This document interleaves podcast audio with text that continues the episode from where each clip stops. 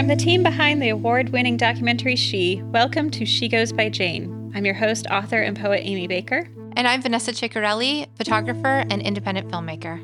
At the end of this two part episode, we'll be joined by actress Raven Goodwin, who will read the abduction narrative. Hey, Vanessa. Hi, Amy. Hi. Do you ever like think about how much you trust what other people are telling you? All the time. All the time. So, like, if someone came up to you and was like, hey, like, I'm so and so and I'm a doctor, do you like automatically question that? Would you like believe them? Well, for that, I think I'd believe them. Okay. Yeah. What if someone was like, hey, I'm a doctor and I work for NASA? Well, then maybe I wouldn't. Or maybe I'd believe that they're a doctor and that maybe they've done something for NASA at some point and now they just consider themselves working for them. Okay. So like it's like levels of Yeah, cuz I was thinking like, you know, if someone said that to me like if that they're a doctor, I would probably believe them if they said they worked for NASA. I might believe them. Yeah. Right, it's not that far off and also why would you lie about those things? Right. Those just seem like pretty normal everyday things. What if someone said they're an alien? Then I would probably make up an excuse as to why I have to leave and do something else because I certainly wouldn't believe that. Mm, yeah. Yeah, that would get into a spot where I think I would feel extremely uncomfortable with where the conversation is heading. Right. So like I just like sometimes I just wonder like who are the people who would believe those things? I am not sure. I I I know there are people who believe those things, and I think it I think in some realm it's fun to believe those things when it's not the person talking to you. You know what I mean? Like you can kind of believe like maybe there are UFOs out there or something like that, but for you to be seeing somebody in front of you who looks and sounds like a human trying to tell you that they're an alien, that's where things get uncomfortable.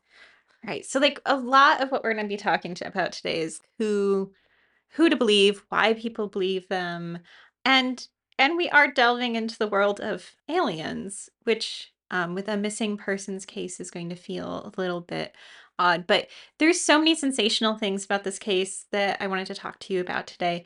But I really wanted to like make sure that we kind of downplay some of the more sensational elements and really focus on what happened. Sounds good. Okay. So, like today, we are talking about a woman who is missing, um, but we most likely are are well aware of what happened to her because there are people who have been convicted of her murder, uh, which is a lot different than a lot of missing persons cases where we're like, I don't know what happened to them. Mhm. So, we're going to talk today about a woman named Girly Chew who has been missing since 1999 and was most likely murdered very shortly after she was kidnapped. Okay. So, uh, this case is it's been covered a lot. You know, the trial for it was all over court TV. Um, so it's highly likely that a lot of our listeners have heard this story before, but I think it's important to cover for a lot of reasons. And one um, is to like shine a little bit more of a light on on her life before this like sensational murder happens. Her name is Girly Chew. She's often referred to by her married name, Girly Chew Hossencofft, but during the the trial, uh, during the sentencing of one of her murderers, someone made a, a really great point that we should not refer to her by her married name and by the person who killed her, which is her husband. So that's the Hossencofft. Yeah, So just Girly Chew. Girly Chew. Okay. So Girly was born in 1963. She's the oldest of three children. Um, she lives in Malaysia and worked at a bank there. And she worked at one of their most like popular banks because it is visited by tourists all the time because it's in this like historic building. And so she decides to take a trip in 1989 with one of her friends. So they decide they're going to take a girls' trip to the United States. And that's her first trip to the US. Okay. So there are two different stories that happen here. We're trying to like leave room for both of them. She comes to the United States and they decide they like it so much they are going to come back every year. So she starts doing tourism to the United States regularly. Okay. So there's two stories. One is that she meets who will be her future husband at SeaWorld. So he she meets him on one of those trips, or is it like on one of the early trips, or do we know? Well, like somewhere in the 90s, Okay. she meets him at SeaWorld. So one story is she met him there, and then there's another story that um she actually saw an advertisement that he took out in a pen pal magazine and she starts writing to him and that's how they got to know each other.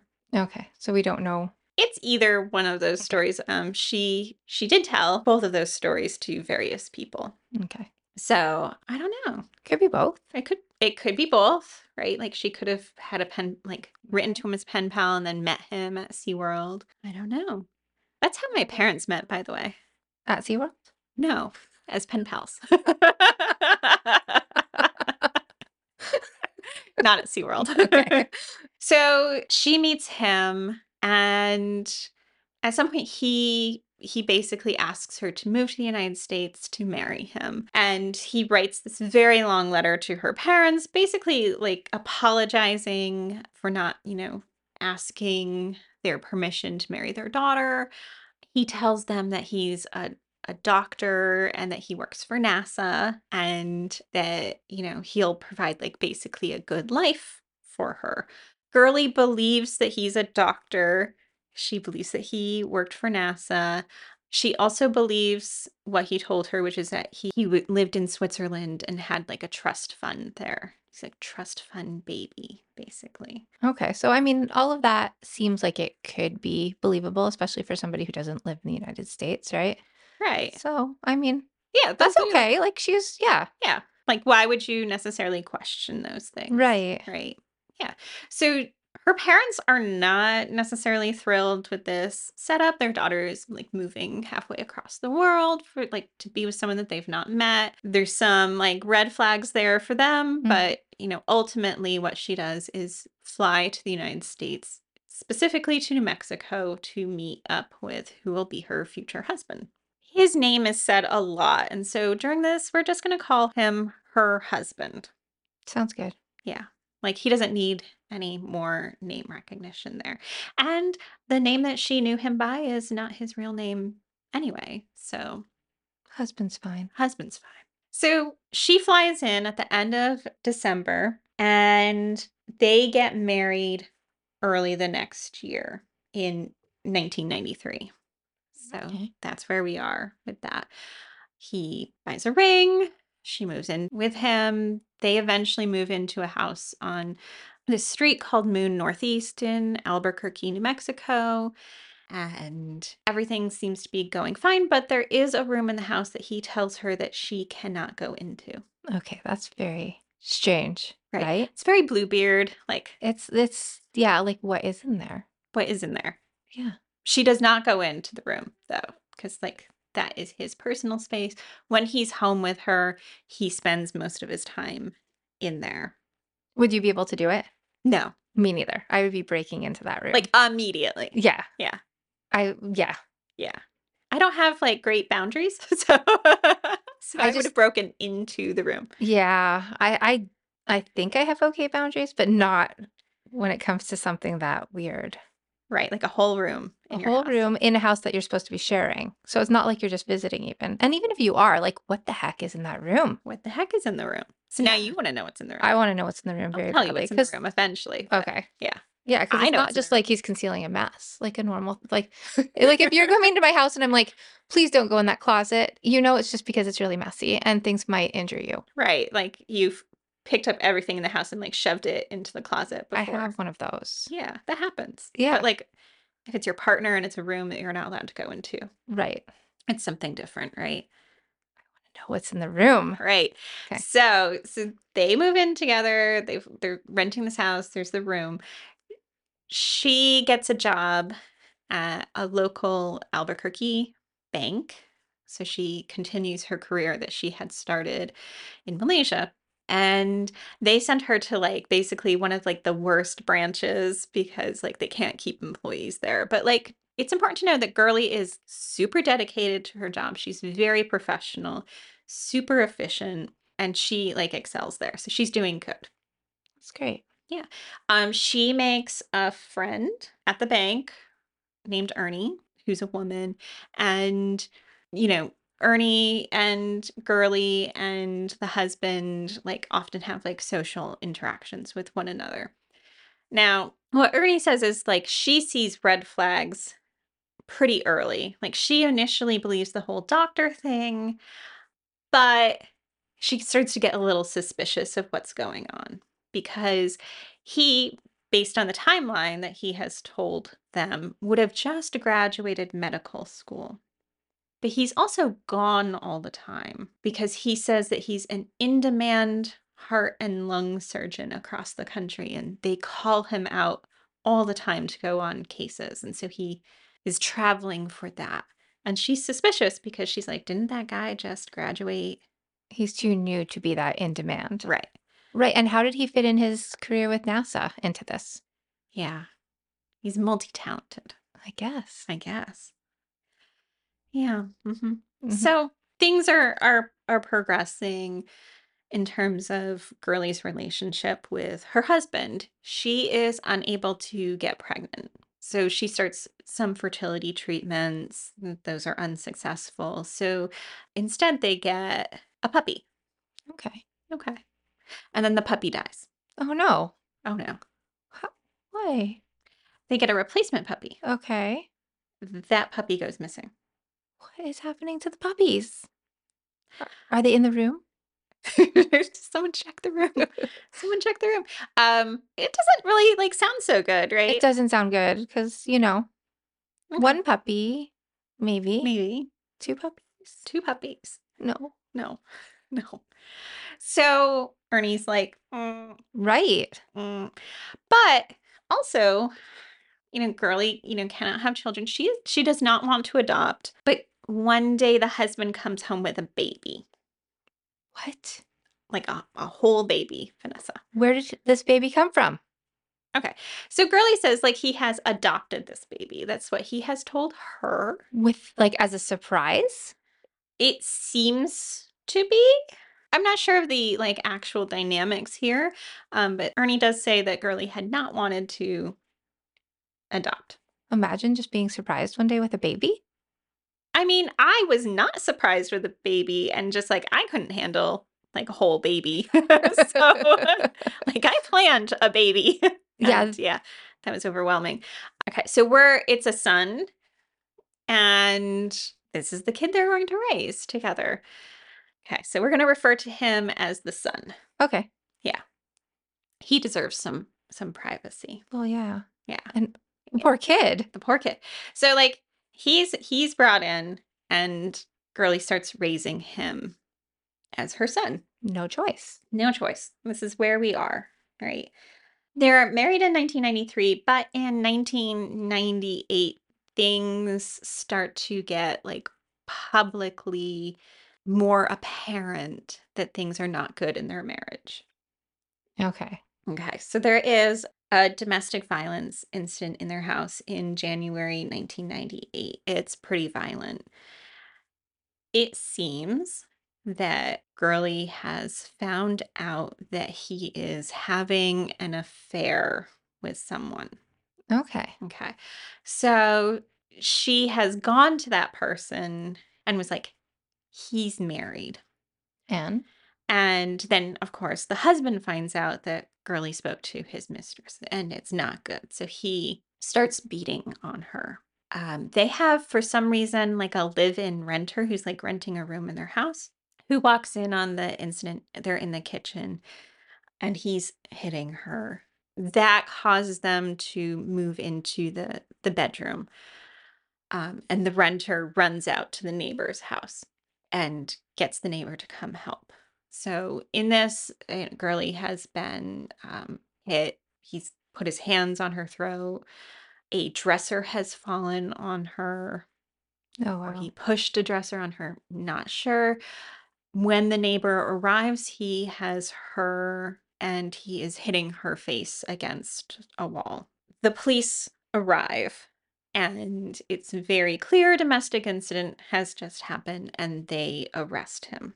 So he is taken into jail at six something at night. um, and is released like seven hours later. Okay. And do we know if he was violent before the mistress? I'm not sure, Okay. right? So seems unlikely to me that he this was the first time, but this is the first like kind of very documented moment of abuse on his part. Okay. So he's been arrested, comes back to the house. She has not left him. She has decided to stay with him. Mhm. Then the case is dismissed. So the domestic violence case is dismissed about a year later. Okay. Yeah. Yeah. hmm So we're a year later. It's it's January 1999. This is where things start to pick up a lot. He asks her to drive to a local like restaurant that's in a hotel and asks her to like go pick up a menu because it's 1999 and that is like not Not too odd, right? not too odd and it's like not on the internet, right? Like Right. now we would just like Mhm. look it up. But then no. So she's like, okay. Right. So she agrees to this. It's late. She's going to drive and pick up a menu from this restaurant.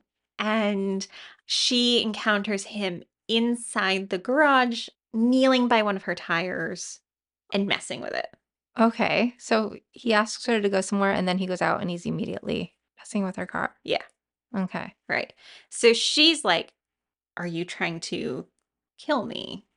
Mm-hmm. Right. Because, like, clearly, suspicious man. Right. Something's going on. Right. So he attacks again.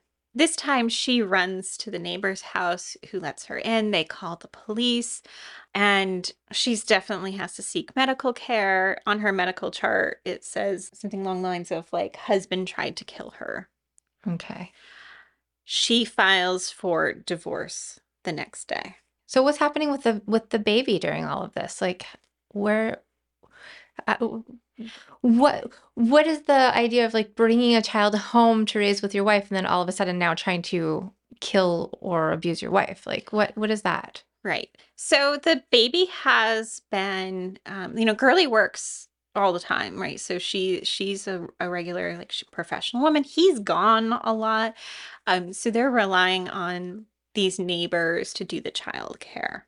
The neighbors that everybody keeps going to Right. every time he does something wrong. Oh no. So, but I'm going to tell you at at this point something that Girly does not know. The child that he has brought in is in fact his biologically. Oh. Yes. Oh. Yes. So on one of his times that he was away, he met a woman in um, Canada. Separate from the mistress. This is like another mistress? Yes. So there are are many women in this scenario. So this is the the child's mother. He meets her and they basically start a relationship. Like And she lets him have this baby? So, okay. so at some point, he decides that he is going to impregnate this woman. He deliberately decided to. Yes. Oh, okay. yes. Basically, this man is has a, a history of convincing people of a lot of things. How does he have time to accomplish all of this? I, he's gone all the time, right? Oh my Like, what- God. What, responsibilities does he have? Right. He doesn't actually have a job. Like he has no actual job. He is not employed as a surgeon. He does not have a medical degree. Like he's just completely lying about a lot of things. So where's money come from? We'll get Am I that. am I too far ahead? You're okay. Okay. So so basically this woman, he convinces that he's in love with her and that they have a relationship and at some point he intentionally decides he's going to impregnate her. She gets pregnant and has the baby and he convinces her that there's something medically wrong with the child that he has to take the baby from her. Okay. So he convinces her to fly to Mexico when the baby is about 3 weeks old. And then he takes the baby from her So this baby's basically kidnapped from its mom now at this point. at this point. Yeah. Okay. she thinks that like there's something going on medically with the child and that there's a reason that like she can't be with her her child. And this is the baby he brings back to Girly. But Girly doesn't know this. She just thinks that there's been some sort of like adoption process that has happened. Oh, okay. Right. So we have like a complication here, and that this child is biologically the husband's, but she doesn't know that. Right. Okay. Okay. So she files for divorce. She is going to leave him. Now, in the meantime, at some unknown point in time, she has decided to go into the locked room. Okay. Finally. Yes.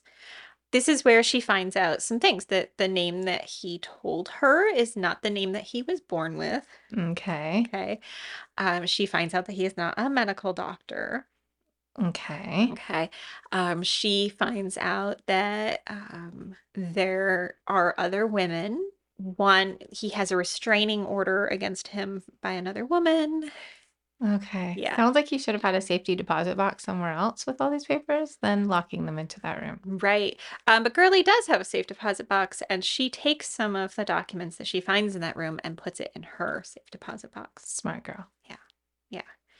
So she, at this point, has moved from like a domestic violence situation to really understanding that um, this is like much more complicated, right? That he has lied to her about basically everything. So now we're wishing she's getting away right now, but Yeah. So, like, we want right. girl run. Um, so she takes out a restraining order against him. Okay, so she's doing all the right things at this point, right? She's doing all the things that people would tell you to do. right? Okay. So she has left him. She has filed for divorce. She's taken out a restraining order. She gives a copy of that restraining order to her boss at the bank. And this is an important part. She tells her boss at the bank, if I do not come to work, something has happened to me. Okay. So she really knows. Yeah, so she she knows that she's in danger in Mhm. some way. She I mean, he has now like I think probably messing with her car in a way that like he hoped that she might have gotten into an accident. It's kind of giving those vibes, Right. right? She takes this many steps further to ensure safety. So she has initially like a joint custody arrangement for the son Okay. he is using that relationship to kind of bully her and abuse her more Oh yeah, like because now she can't be entirely away from him because of this child. child right which is like we see that a lot in Right. domestic violence issues where or intimate partner issues where there's a child involved right the child Mhm. becomes kind of the pathway to keep enacting abuse so she knows that she is not safe so in march of 1999 she actually um, gives up and terminates her parental rights Okay. Um, and she ends up having to pay the husband a hundred dollars a month in child support. Oh my gosh. Right. Okay. Right. For her, his kid. For what is he his kid. kidnapped. Yeah. Yeah. Okay. Yeah. So she she does she can't make this on her like bank salary, so she actually takes a second job so that she can do this. Um, she moves to an apartment and she keeps her apartment location pretty secret. So she gets an apartment. It's got a security guard out front. She does not tell her friend where she lives even. Oh, really? So- Yeah, because like her husband knows this friend, right? Right. So then, even if he approached her, there's nothing she can say. She would Exactly. truthfully not know. Not not know. Okay, Okay. so So she's her- being really smart. yeah. There is one person at the bank who's like a younger male employee who helps her move her stuff into her apartment, so he knows where she lives. But everyone else is like keeping it quiet. Okay. She does that. She still thinks, though, that her husband is stalking her and he has threatened to kill her at some point. He is charged along the way with three counts of violating her restraining order. Okay. Okay. So her boss is like, well, maybe like we can hide her somewhere. And she like puts her in for a transfer so that like they won't know what bank she's working at. So they're like trying to do all these steps. But like at the time of her disappearance, she's still working in her regular bank. Okay. In June She's like, I'm gonna level up. I'm gonna take karate lessons. So like Oh. clearly she feels unsafe. And she doesn't want to move back to Malaysia? Yeah, I don't know. Like she, at this point, she's still married, right? Yeah. Um, she had just ended her custody, who she thinks of as her child. She is got a job. She's got some friends, right? Too bad. Right. And there's some pending court cases, right? So like the divorce has to go through and and there's these restraining order things. There's also like the last domestic violence charge from January of 1999. Like so there's some stuff like Okay. okay. We'll be back in a moment. Hi, I'm Matt Harris. Seton Tucker and I host the podcast Impact of Influence, which for two years covered in depth Alex Murdaugh, who was eventually convicted in 2023 of murdering his wife Maggie and son Paul. That story continues to evolve, and we will cover that. Plus, we will tell you stories of other true crime events that have happened in the South. Please join us on Impact of Influence and give us a follow on the Impact of Influence Facebook page. Hi, I'm Sean McCabe. And I'm Carrie McCabe. We are, well, married, obviously, but we're also obsessed with the darker side of things. True crime stories, alien abductions, poltergeists. If it leaves you scratching your head and keeping those lights on at night, we want to hear about it. That's why we host the podcast Ain't It Scary with Sean and Carrie. Every week, we bring our listeners a true story guaranteed to send chills down your spine. From history's most brutal serial killers to the mystery of spontaneous human combustion. Yep, lots of these stories leave unanswered questions behind, and you'll get to poke through the rubble of the evidence with a hardened skeptic and. Someone whose mind is more open to fun. Yeah, that's what I was gonna say. You can find Ain't It Scary with Sean and Carrie wherever you get your podcasts and on social media at Ain't It Scary. Come play with us.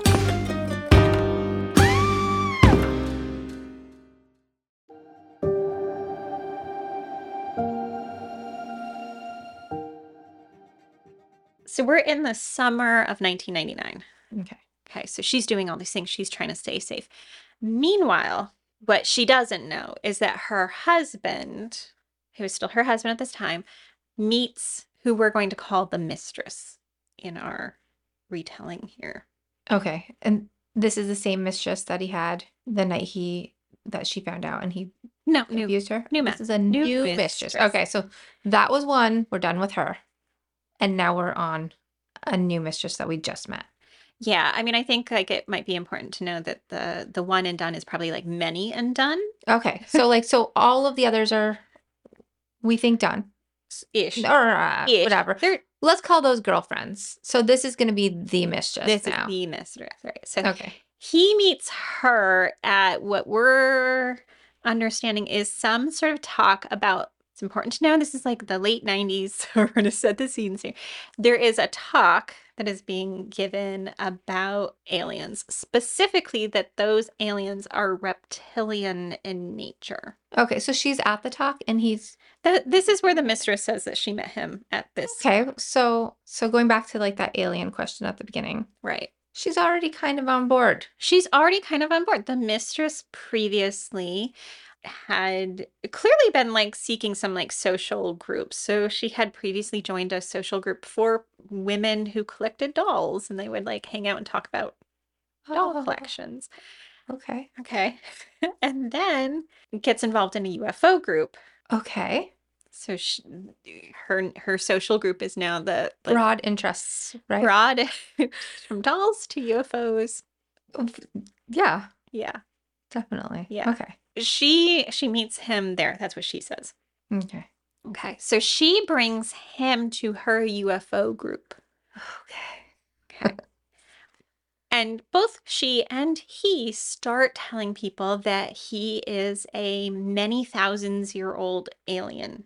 Okay. Okay. So did he tell her this first? Is it something that they're fabricating together? Is it something she truly believes by like looking into his eyes? Like what would make her think What makes you believe that? I am not sure. But she does believe she believes it? it seems Okay. based on on what she says subsequently, she buys into this. That he is a many thousands year old alien. Sometimes it's 1,000 years old, sometimes it's 10,000 years old. And he is stuck on Earth, and also that he has leukemia. Oh, Yes. This leukemia lie is something that he tells frequently. why? Why would you? He, okay, Is it for like a sympathy thing or? it he does like sympathy. Okay. So, you know, if we kind of I don't want to spend too much time analyzing mm-hmm. his life. Right. He was married previously. He had a son in his first marriage, um, and she ends up divorcing him because he's cheating on her. Okay. But after that, he starts going out into the world and telling people all sorts of lies. So it starts out kind of the history of his lies starts with him saying to people, like, Oh, my wife and child died in a car accident. Oh no. Okay. Right. Um, and it's not not a son, it's a daughter. So my wife and daughter die in a car accident. And then it kind of like builds a little from there. Like my wife and daughter died in a car accident, but I'm a geneticist and I kept some of my daughter's hair and I will in the future genetically engineer a new version of my daughter. No. Okay. No. Yeah. Oh. Right. So, and then some people he tells, like, I have leukemia. And it seems like, again, that like sympathy. Okay. Thing. Okay. To be clear, he does not have leukemia. It just Um, seems like a like a lot for one person to be trying to convince people of, and a Right. lot for him to be thinking up. Like, Yeah. So previously you asked me, like, where does his money come right. from? It's because he's like scamming people. So some people he tells them, I'm a geneticist and I've mapped the whole human genome. Won't you invest in my company? And people do. Okay. Um, some people he says like he has discovered the uh, serum that will enable them to either A live forever or B reverse aging. Oh no. And Why do we believe what this man says anymore? I have no idea. I have no idea. So like one one one woman who was quite wealthy was dying of breast cancer and he convinced her that if she took this serum, she would be able to recover from cancer and like reverse age. Um, and then he started injecting her with his own blood because he told her, I took the serum, so all I have to do is take my blood and stick it in you, and you will also have access to that. what even happens when you do that?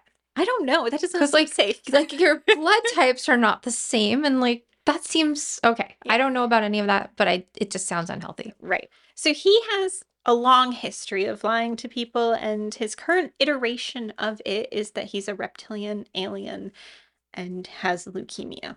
Okay. Yeah. It's just too much. So, like, this is a group of UFO people, but apparently the UFO people were like not buying it. Is it the reptilian part? Did that just go over the edge too much? Like, I don't know which part.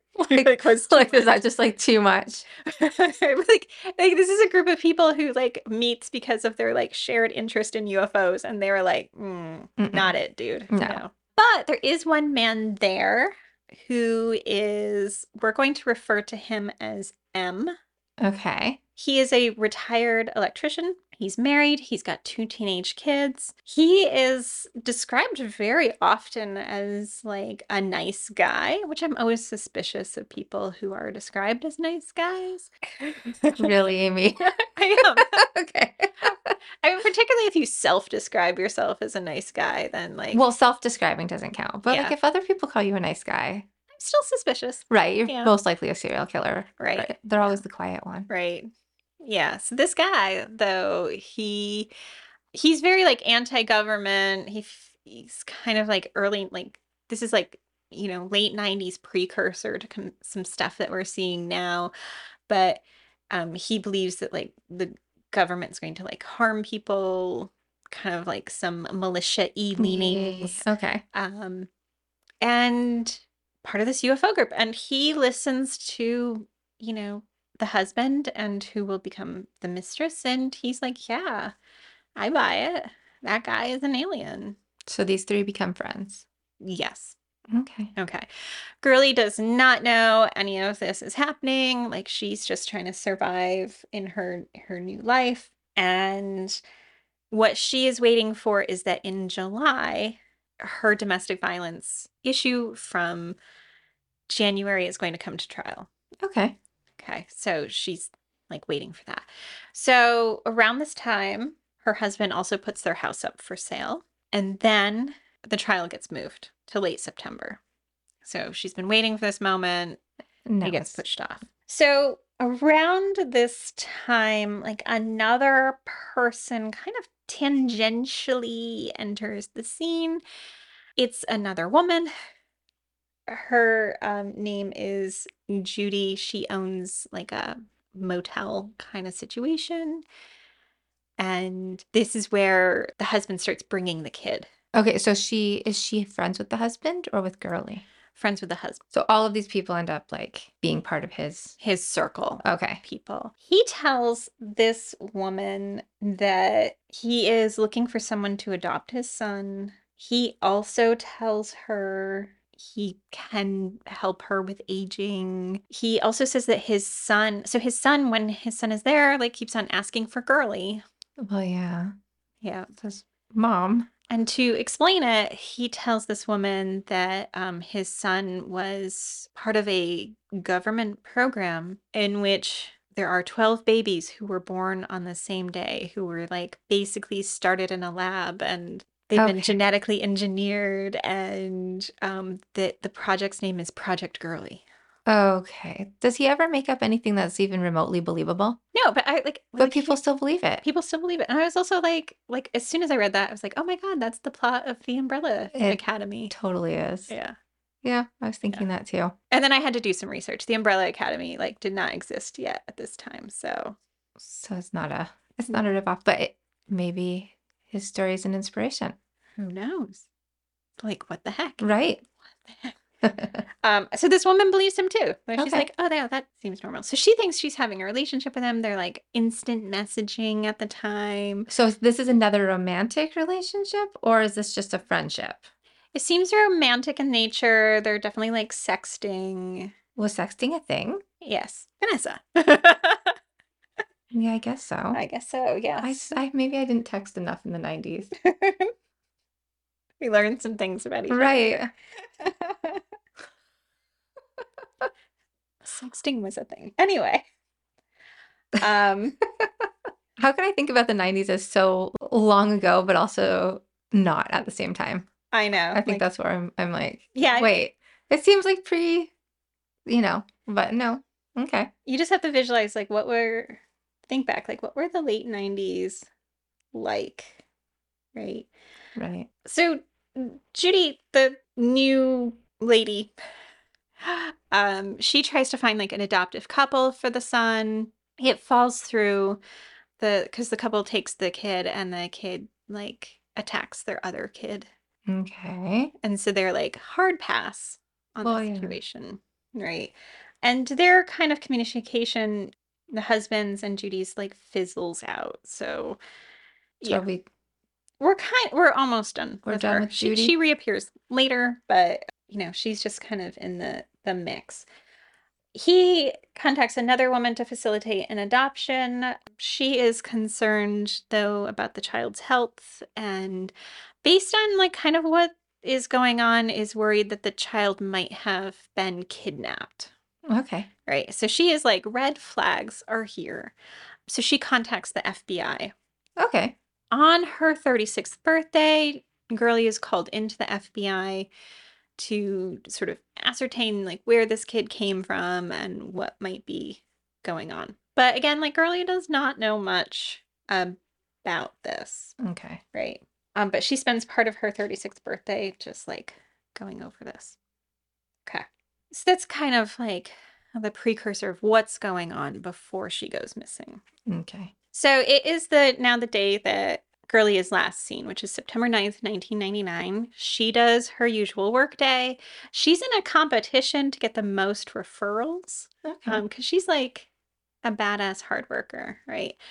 So she is staying to like manually enter in all of her referrals So her her work colleagues see her there. Um, she then goes to her PO box. So she has a PO box for additional safety so that people won't know her address. She checks her mail and she mails out a letter to her parents in Malaysia. At 7:03 p.m., which is significant, she calls her phone company because there's a missing bill. So Okay. she's trying to handle that. So we do know there's an outgoing call at that time. Now, one of the safety things that Girly set up is that she would call her friend or her friend would call her when she got home from work. Okay.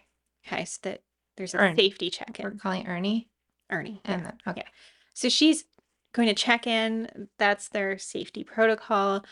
Her friend does not hear from her. Okay. So she starts calling between like 7 and 9 p.m. pretty like regularly, trying to get in touch with her. And no answers. No answers. Okay. Eventually, her friend's like, I'm going to go to bed. Maybe something came up. She forgot. We'll see in the morning. The next morning, Girly's supposed to be at work. She doesn't arrive. Immediately, her boss is like, oh no. The work colleagues are like, oh no. She's never late. She never misses work. Something's going on. And she gave them that scary warning. And she gave them that scary warning. Her friend, Ernie, she's like, I'm going to call her in the morning, does not get in touch with her, calls the bank and is like, Is she there? And then they're like, Something's wrong. Something is definitely wrong. So at this point, Ernie knows that Girly's not answering the phone, and Gr- Girly's already given that that warning to everybody at work that if, like, it's almost like she knew she was going to go missing at some point. It's just like if something happens to me, mm-hmm. this is this is what's happened. Yeah, I mean, it's very clear that she was aware that something could happen to her, and her friends were aware too. I mean, I think like revisiting what you said earlier about what like Girly's doing all the right things, She is. right? She's doing everything that I think any of us would think to do. Right. And it just thinks that like or it just seems like that our systems do not do enough to protect people who are trying to leave like intimate partner violence situations or domestic violence situations. If you do all the things that you should and also you take those things a step further. Right. Well, and she was doing those things. She had the the restraining orders, but it just seems like the violation of that wasn't taken as seriously. You you feel like if somebody violated that, that something more would happen to protect you. Right. But like even things like her domestic violence case, like the initial trial is like 6 months after that happens. So much can happen in And this then- amount of time, right? Yeah, and then it gets moved, you know, a few more months down the line. So like in those intervening months, what would anyone do, right? Right. We're giving ample time for not only doing something but planning to Yeah. do something. Exactly. Girly's case is is the story of so many women in particular who are trying to leave abusive partnerships. You're right. This case is very, very complicated, um, and there's just so much to it. So I'm I'm looking forward, and I'm sure the listeners are also looking forward to hearing about what happens next. Now we are going to listen to Aimee's poem, "The Abduction Narrative," read by Raven Goodwin. Raven has been acting since she was four years old, with childhood roles in Disney's Good Luck Charlie and Just Jordan on Nickelodeon. More recently, she has worked on shows like Being Mary Jane and the Showtime comedy SMILF. She also played Denise Clark Bradford in the biopic The Clark Sisters, the First Ladies of Gospel, alongside Missy Elliott, Queen Latifah, and Mary J. Blige. The Abduction Narrative, Girly Chew Hossencofft, 36, missing since September 9th, 1999, from Albuquerque, New Mexico. 1. Capture. On the drive home, she still finds bits of glass, incandescent, in the stillness of the car wind scuttling through a hole in her window, symmetrical like a fist. Again, surrounded by the gray light of her room, she leaves an offering to the goddess of mercy, poured from the tap.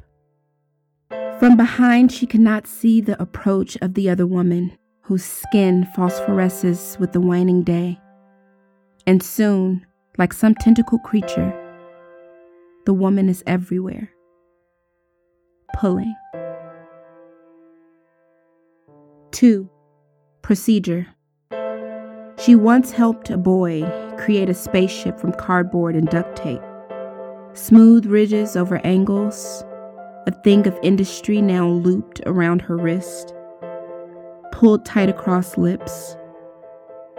It is like this that they examine her body, leave their mark. 3. Tor. Within a triangle, things are lost. There is a house on the moon where he once told her he has been alive for several thousand years. Yet still, there was a strength in his hands the time he wrapped them around her throat. There is a house where he made love to his creature, her skin glittering under arcs of light.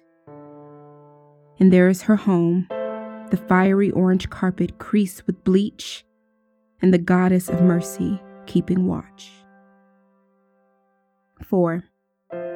Time. On the road to Magdalena, sound is cyclical. This is how minutes go missing. There is just breathing, the dry sound of gestures, voices. It is easy to forget what came before the scent of jackfruit and fig, the weight of air before a monsoon, the electric blue heat that used to be love. 5. Return.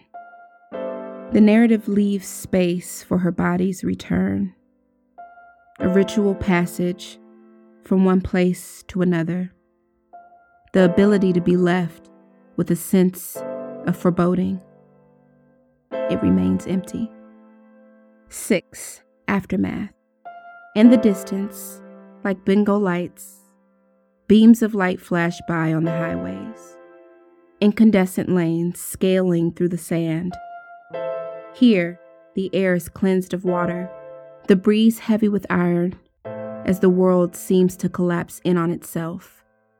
This is the way stars burn out. For more information about our show or to check out other shows on the network, please visit evergreenpodcast.com. Bye, Vanessa. Bye, Aimee.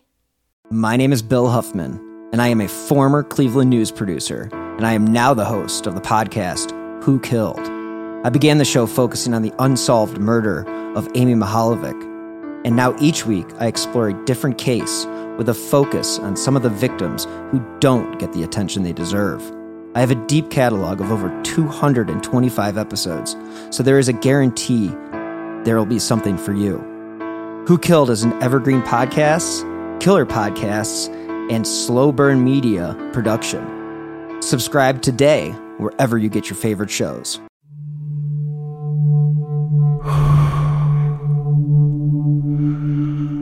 I'm an American vigilante. I have a question for you. What would you do if someone you cared about was abducted, taken from you, would you call me? Would you care about how I got them back? Download American Vigilante now.